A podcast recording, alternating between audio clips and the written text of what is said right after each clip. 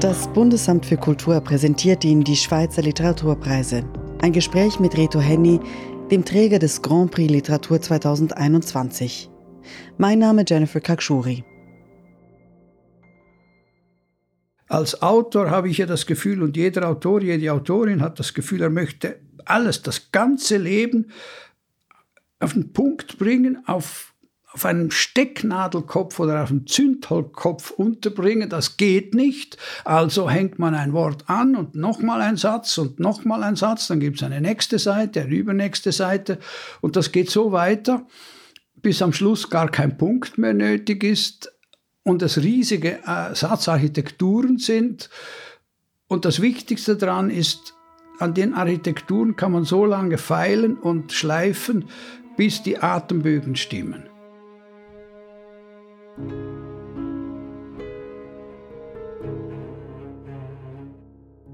Also mein Vorname ist das einzige rätoromanische Amir, Reto. Der Nachname ist Henny. Das ist vielleicht ein Hinweis, dass ich Walser bin und nicht Rätoromane. Und als Beruf äh, bin ich Schriftsteller. Ich würde es aber, wenn ich ein Schild machen würde, an der Haustür, würde ich nicht Schriftsteller draufschreiben, sondern Logotechniker. Und warum Logotechniker? Das geht zurück auf ein, auf ein Gespräch mit einem Bauern in Griechenland, dem ich erklären wollte, was ich bin.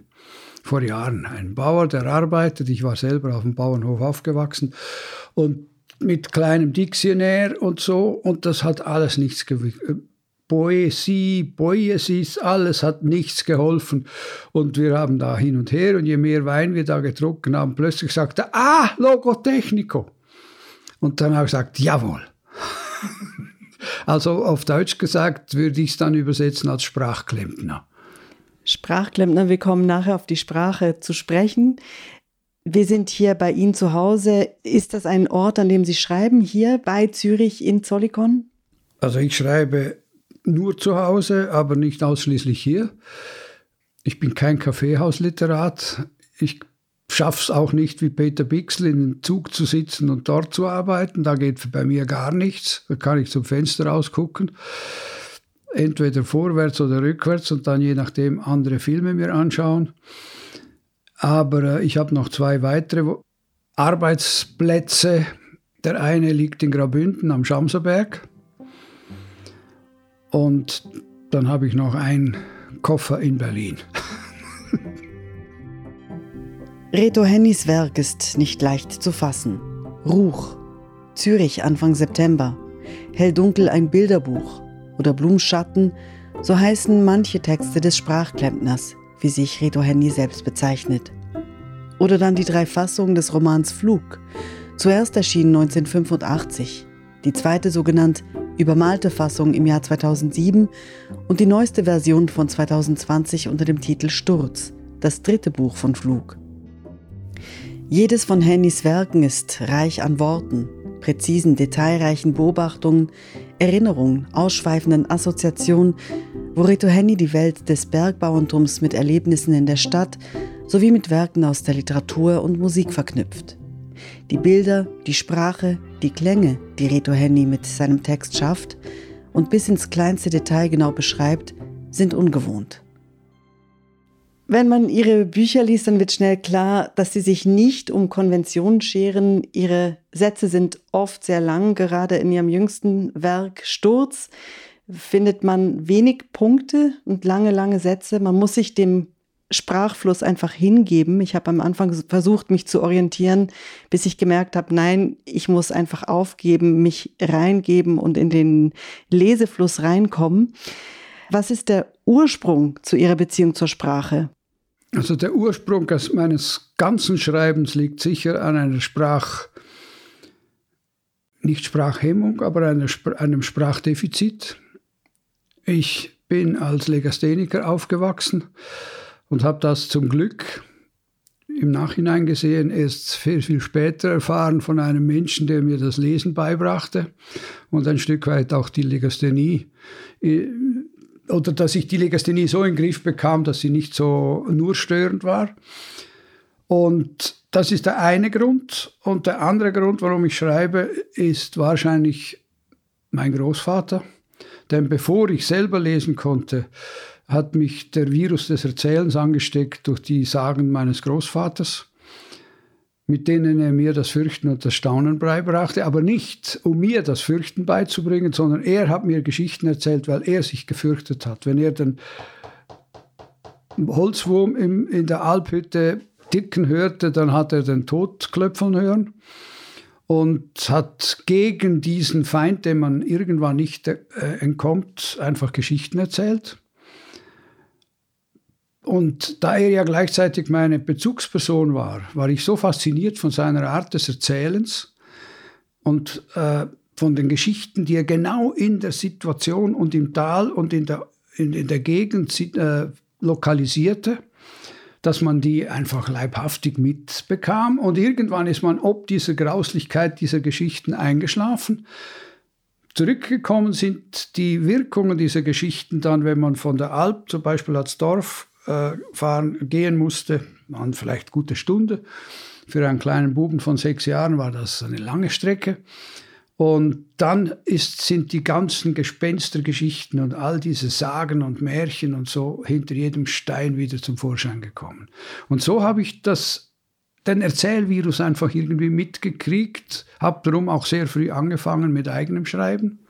Und was waren das für Sagen und Geschichten, die der Großvater erzählt hat?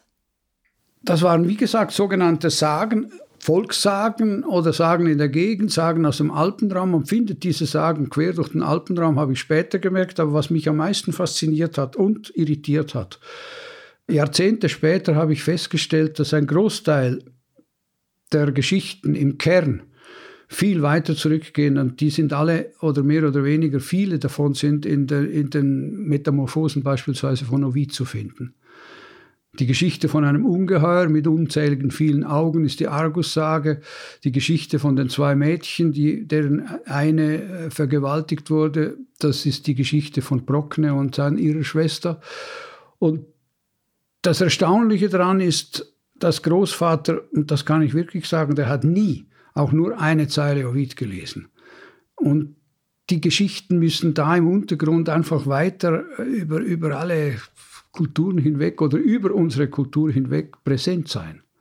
Und die zweite Person, die Sie gefördert hat, der Lehrer Klar Biert, was war da ein Schlüsselmoment mit ihm? Ich habe mich mit, im Dorf mit dem Lehrer vom Berg völlig überworfen. Ich hatte so einen Gerechtigkeitsfanatismus à la Kohlhaas und das ist dann ein bisschen ausgeartet. Und da die Familie ja beschloss, aus dem Buben soll vielleicht was werden. Auf dem Hof kann man ihn nicht brauchen, außer zum Hüten, aber man kann nicht das ganze Jahr hüten. Also der könnte vielleicht wieder, und das war so, dass in unserer Familie und unserer Sippe pro Generation einer Lehrer oder Pfarrer wurde. Und da haben sie gedacht, den könnte man ja vielleicht wieder versuchen, da in die Kantonsschule zu bringen. Dank Beihilfe von verschiedenen Leuten bin ich dann nach Chur gekommen und habe dort die Sekundarschule beenden können und da bin ich eben zu diesem Lehrer Klabiert gekommen. Und am Anfang habe ich also grauenhaft gelitten unter allem und auch unter äh, natürlich ja, komplett verschüchtert. Und irgendeines Tages hat er mich beiseite genommen und gesagt, Bub, du musst lesen. Und dann sage ich, ja, ja, ja, ja. Und dann sagt er, ja, du musst lesen. Und zwar harte Knochen, das gibt starke Zähne. Und er hat mir äh, ziemlich ordentliche Brocken einfach zum Lesen mitgegeben. Und da hat er mir dann eben gesagt, äh, du bist Legastheniker, aber mit Lesen, du musst lesen, lesen, lesen, lesen, bis das einfach dich die Sprache packt. Und die Sprache habe ich vom Großvater, der Erzählvirus war ja da. Und in dem Moment, äh, also ohne diesen Klabiert, ein rätoromanischer Schriftsteller, einer der für mich wichtigsten rätoromanischen Schriftsteller, nicht zuletzt, weil er eben auch mein Lehrer war, der mir irgendwie das, der mir das Überleben garantiert hat. Ich weiß nicht, was ich ohne den geworden wäre. Magaziner beim Villan vielleicht. Der Großvater und der Lehrer haben also Reto Henny zur Sprache und zu den Geschichten gebracht. Geschichten mit einem musikalischen Sog. Wenn man sich denn auf Reto Hennys Texte einlässt, dann ist es, als würde man mit den Augen Musik hören. Wortkaskaden, die in Sätze fließen, Sätze, die wiederum eine Geschichte formen und Universen schaffen.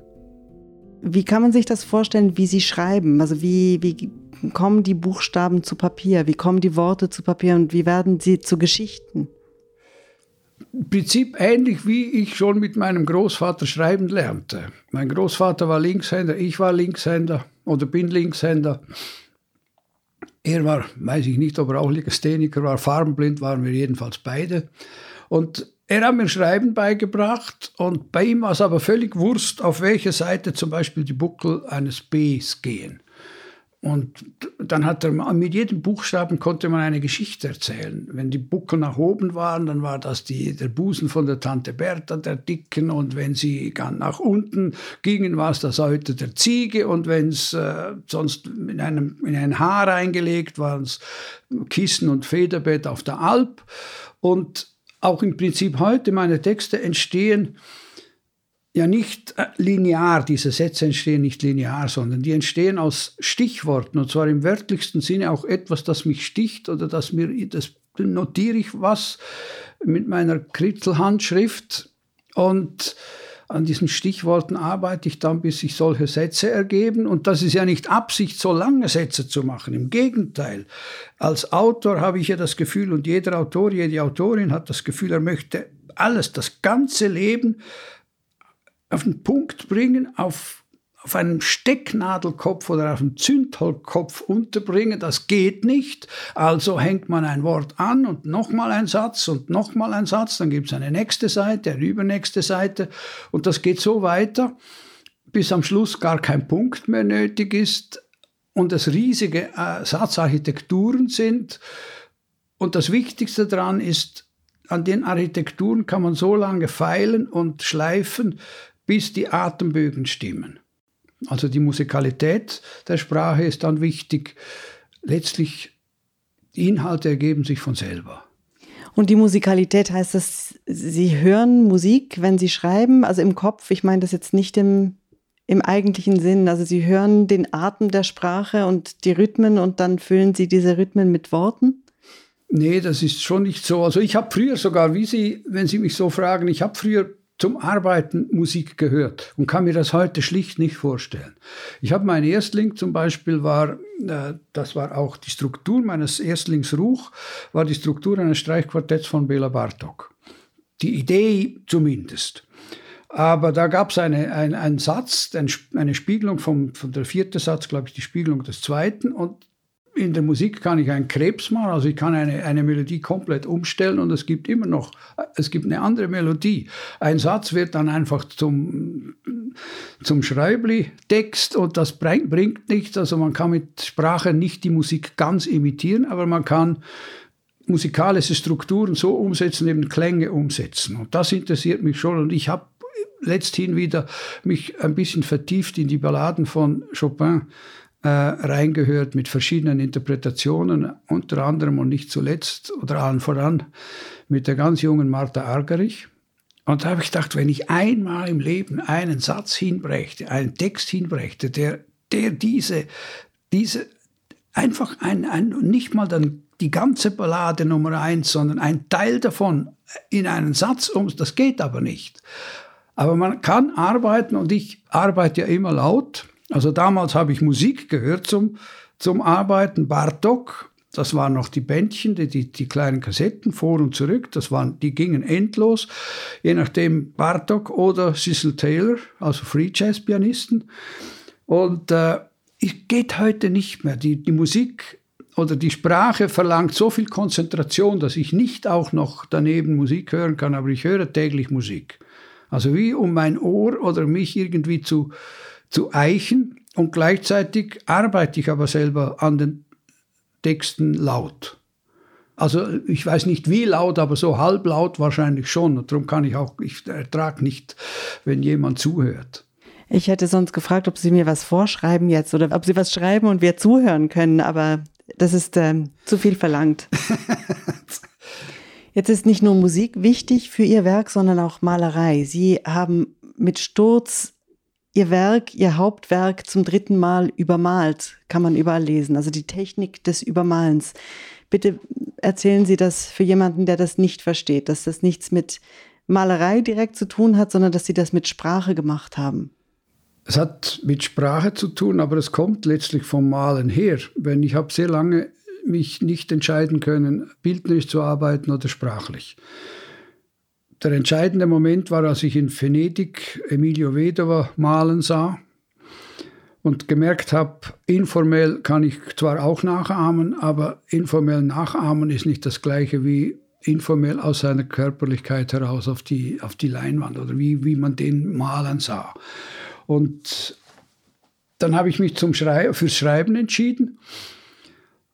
Und wie gesagt, wenn ich vorher erzählte, dass man alles auf einem Stecknadelkopf unterbringen möchte, das geht nicht. Man versucht es. Beckett hat gesagt, einerlei, wieder versuchen, wieder scheitern, besser scheitern. Und so kann man also, dieses Thema lässt mich irgendwie oder hat mich nicht losgelassen.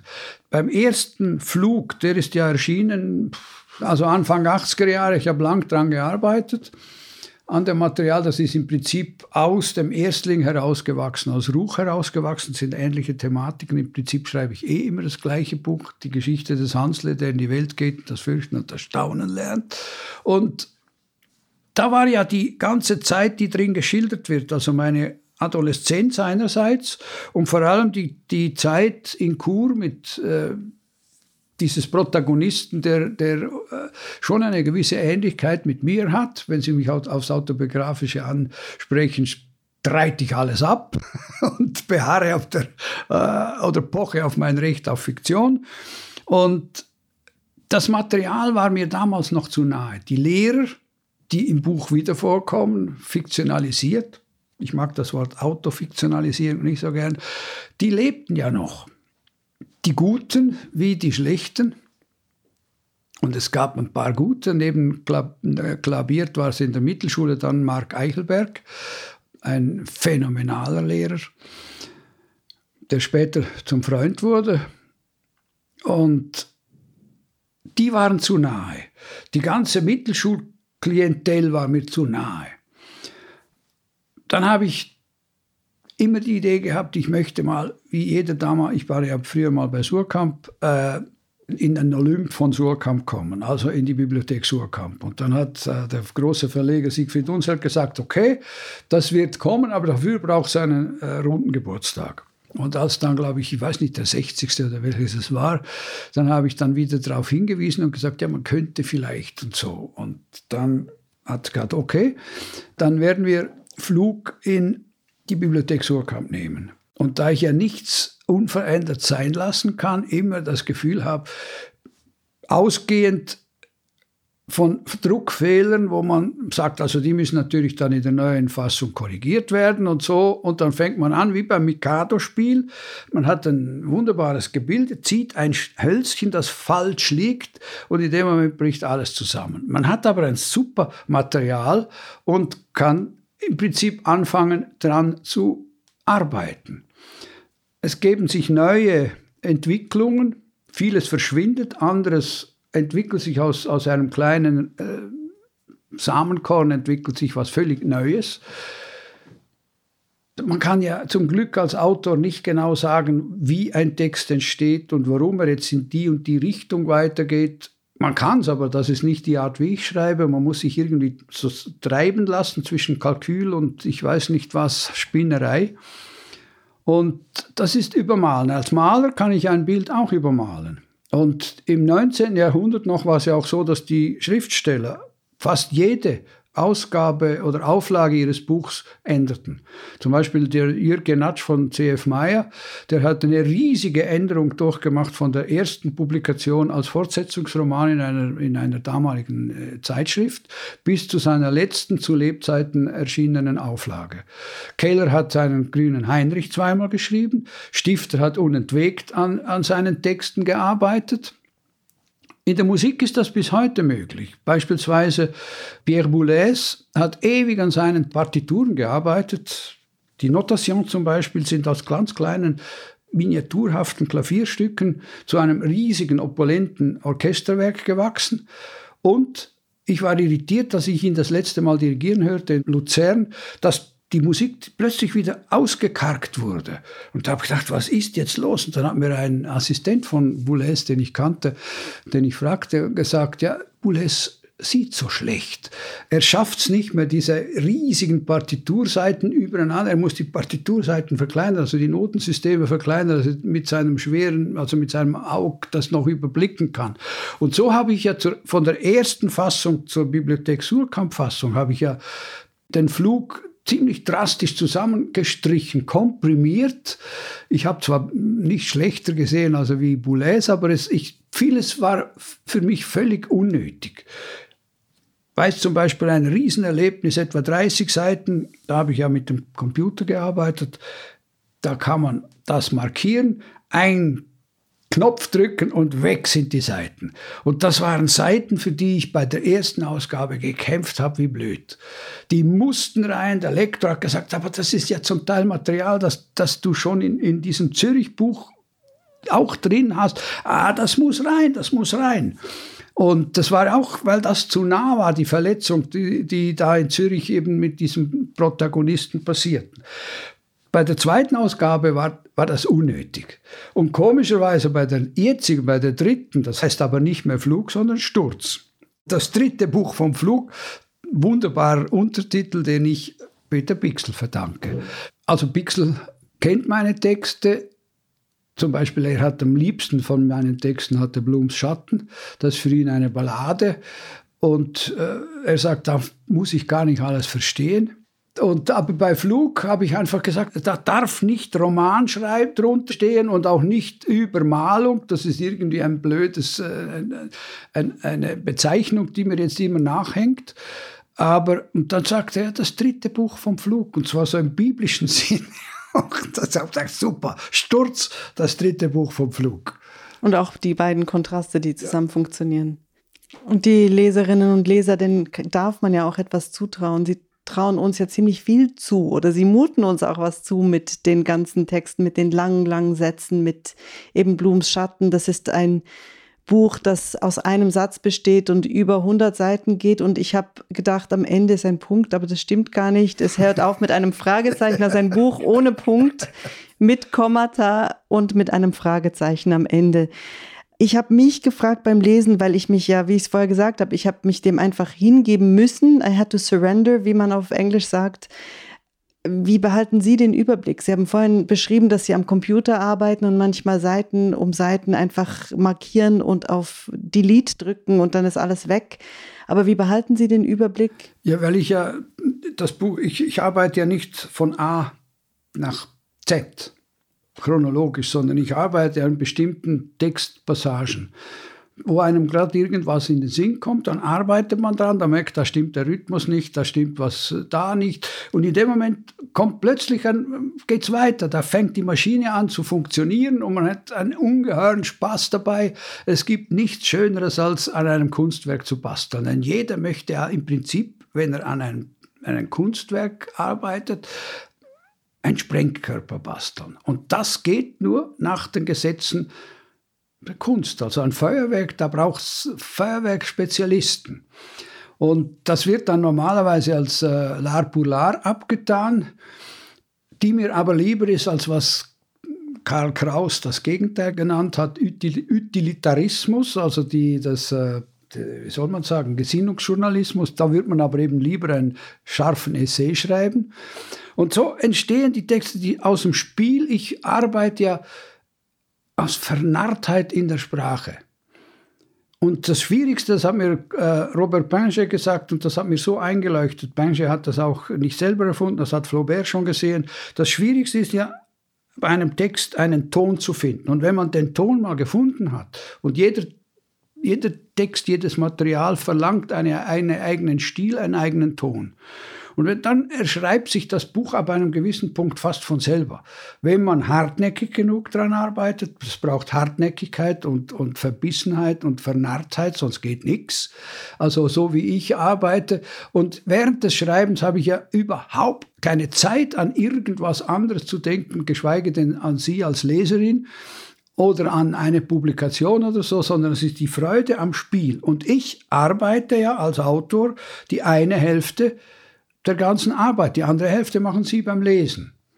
Ich lege Ihnen aus Vernarrtheit an der Sprache Spielmaterial bereit, mit dem Sie zurande kommen müssen. Und das, so viel muss ich der, der, der Leserin, dem Leser eben zumuten.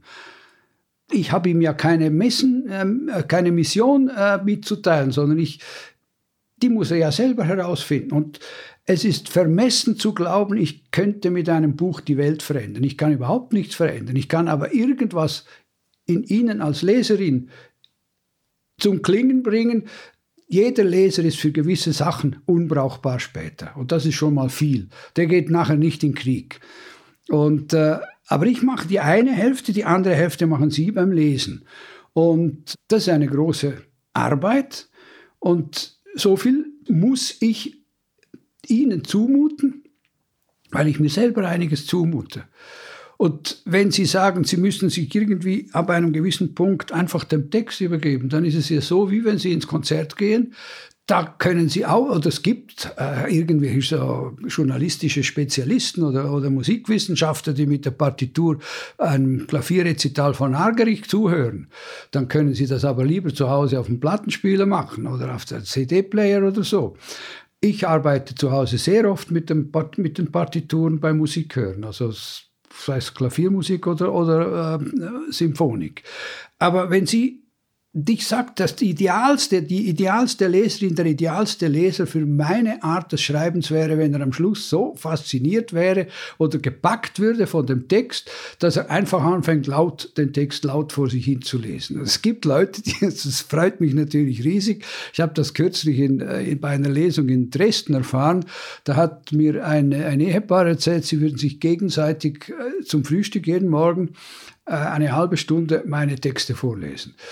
Und es hat mich riesig gefreut. Ich habe nicht gefragt, wie das klingt, aber das ist das Idealste. Dann ist es, früher haben die Leute die Bibel gelesen. Mein Großvater hat äh, im Alten Testament gelesen, das ihm näher war als das Neue Testament, weil auch die, die Geschichten sind drastischer, wahrscheinlich darum.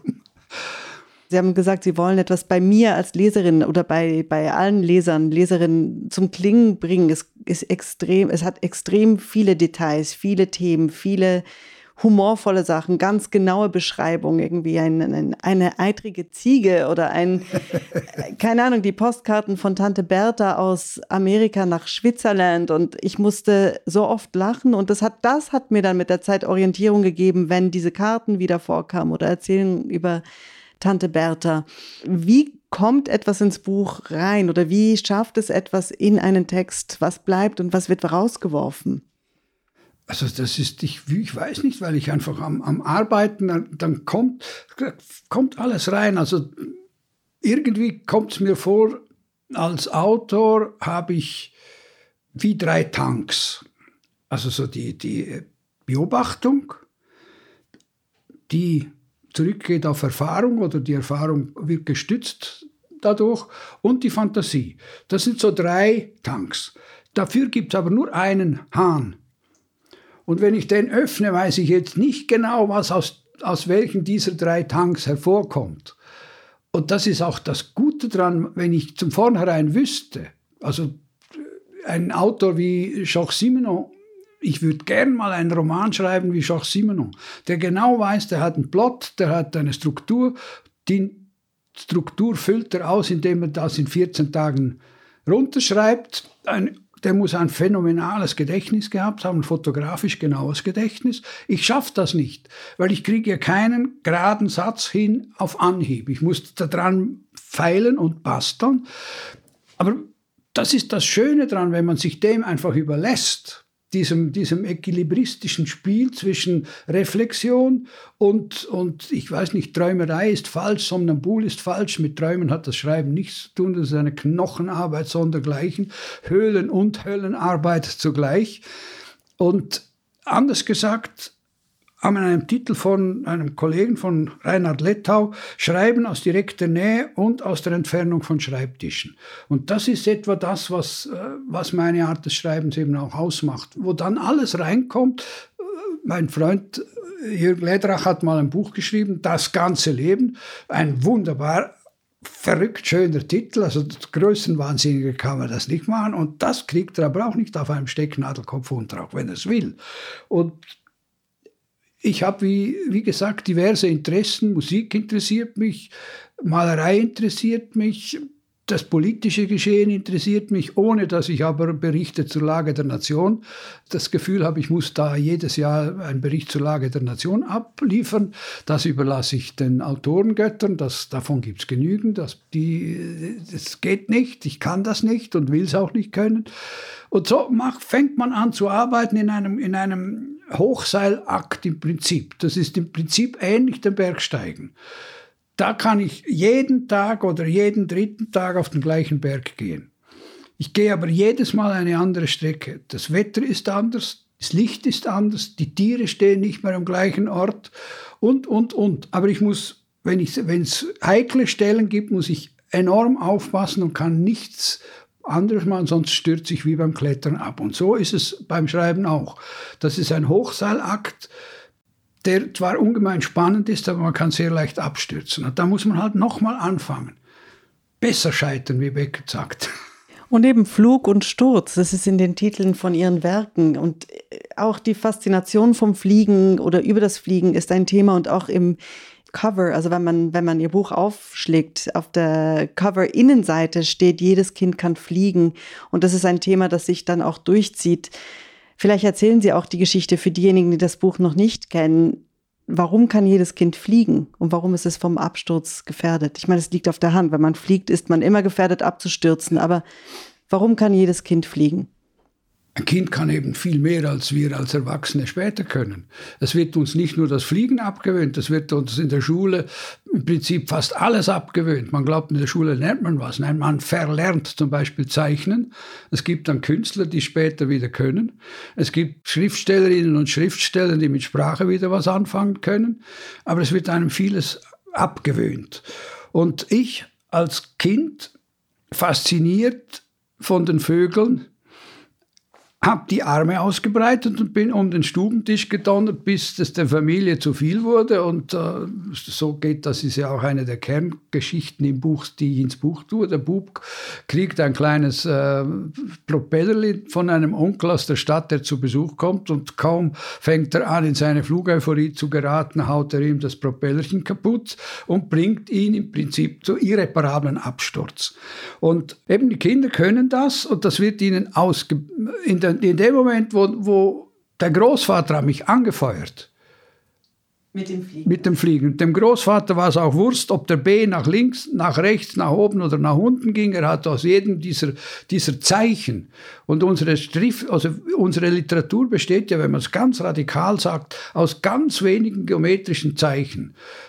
Bogen links, Bogen rechts, senkrechte, waagrechte, Backslash auf beiden, also und, und, und, und der Querstrich. Diese paar wenigen Zeichen geben A, B, C und weiß ich noch was mehr. Und aus denen können wir Wörter machen, aus diesen Zeichendingen und aus diesen Zeichen, aus diesen Wörtern können wir hm, Sätze machen und mit jedem Satz zum Beispiel eines Textes ändert sich ja der Text. Das merken viele nicht und darum ist es auch so idiotisch die meisten Literaturverfilmungen funktionieren darum nicht. Wenn ich ein Buch lese, weiß ich am Anfang überhaupt nichts. Und dann fange ich an und dann, die Welt wird immer größer und vieles modifiziert sich während der Lektüre, ohne dass man es merkt. Wenn ich kann als Autor Sie als Leserin nur bis zu einem gewissen Punkt zu steuern versuchen. An einem Beispiel angesagt, wenn ich Tisch sage, haben Sie und ich blitzschnell einen Tisch vor sich. Das sind aber zwei völlig unterschiedliche Tische. Ich kann meinen Tisch versuchen auszubauen bis zum geht nicht mehr mit zehn Seiten langen Satz beispielsweise und ich krieg's nicht hin, dass Sie dann wirklich meinen Tisch sehen. Sie sehen Ihren Tisch immer differenzierter aufgrund dessen, was ich mit meinem Tisch anfange. Stimmt. so ist es. Wir müssen langsam zum Schluss kommen. Sie haben mehrere renommierte Preise gewonnen und jetzt den Grand Prix Literatur vom Bundesamt für Kultur. Was bedeutet Ihnen dieser Preis? Erstens ist der Preis völlig unerwartet gekommen. Ich hätte nie in meinem Leben gedacht, dass ich so einen Preis bekomme. Warum nicht? Ja, weil ich ich könnte Ihnen jetzt eine ganze Reihe von Autorinnen und Autoren aufzählen, denen ich den Preis liebend gern gegeben hätte. Von ganz jungen bis zu ganz äh, alten. Es ist auch im Prinzip so, Henny, jetzt hast du deine Arbeit getan, Türe zu, sei still, das ist sicher nicht so. Und gleichzeitig hat es mich natürlich riesig gefreut. Aber ich komme bis heute mit diesem ganzen Preis irgendwie nicht klar. Ich habe wirklich meine Mühe, damit umzugehen. Ja, es ist, äh, ich muss damit jetzt einfach äh, weiterleben. das ist einerseits auch ein, ein, eine gewisse Belastung, weil man kriegt Anfragen, auf die man gern verzichten möchte. Wie von mir zum Beispiel. Das sind jetzt die positive Ausnahme. Und es gibt aber auch die Möglichkeit, dass das Buch dass im Corona-Graben Absoff wieder, also der, der Sturz wieder an, äh, ins Gespräch kam und dass es einige Lesungen gab mit diesem Buch oder noch einige Lesungen geben wird. Und das tut dem Buch und mir gut. Also der Preis ist vergeben, aber es wird an meiner Arbeit nicht viel ändern, denke ich. Reto Henny, ausgezeichnet mit dem Grand Prix Literatur 2021 im Gespräch mit mir, Jennifer Kakshuri. Der Schriftsteller oder eben Logotechniker erhielt zuvor andere renommierte Preise, unter anderem den Ingeborg-Bachmann-Preis, den Schiller-Preis der Kantonalbank Zürich sowie den Zolliker Kulturpreis. Das jüngste Werk von Reto Henny, Sturz, das dritte Buch von Flug, ist bei Mattes und Seitz erschienen. Ebenso das im Gespräch erwähnte Buch Blums Schatten. Die früheren Fassungen von Flug sowie Hell-Dunkel, ein Bildband, sind bei Surkamp erschienen.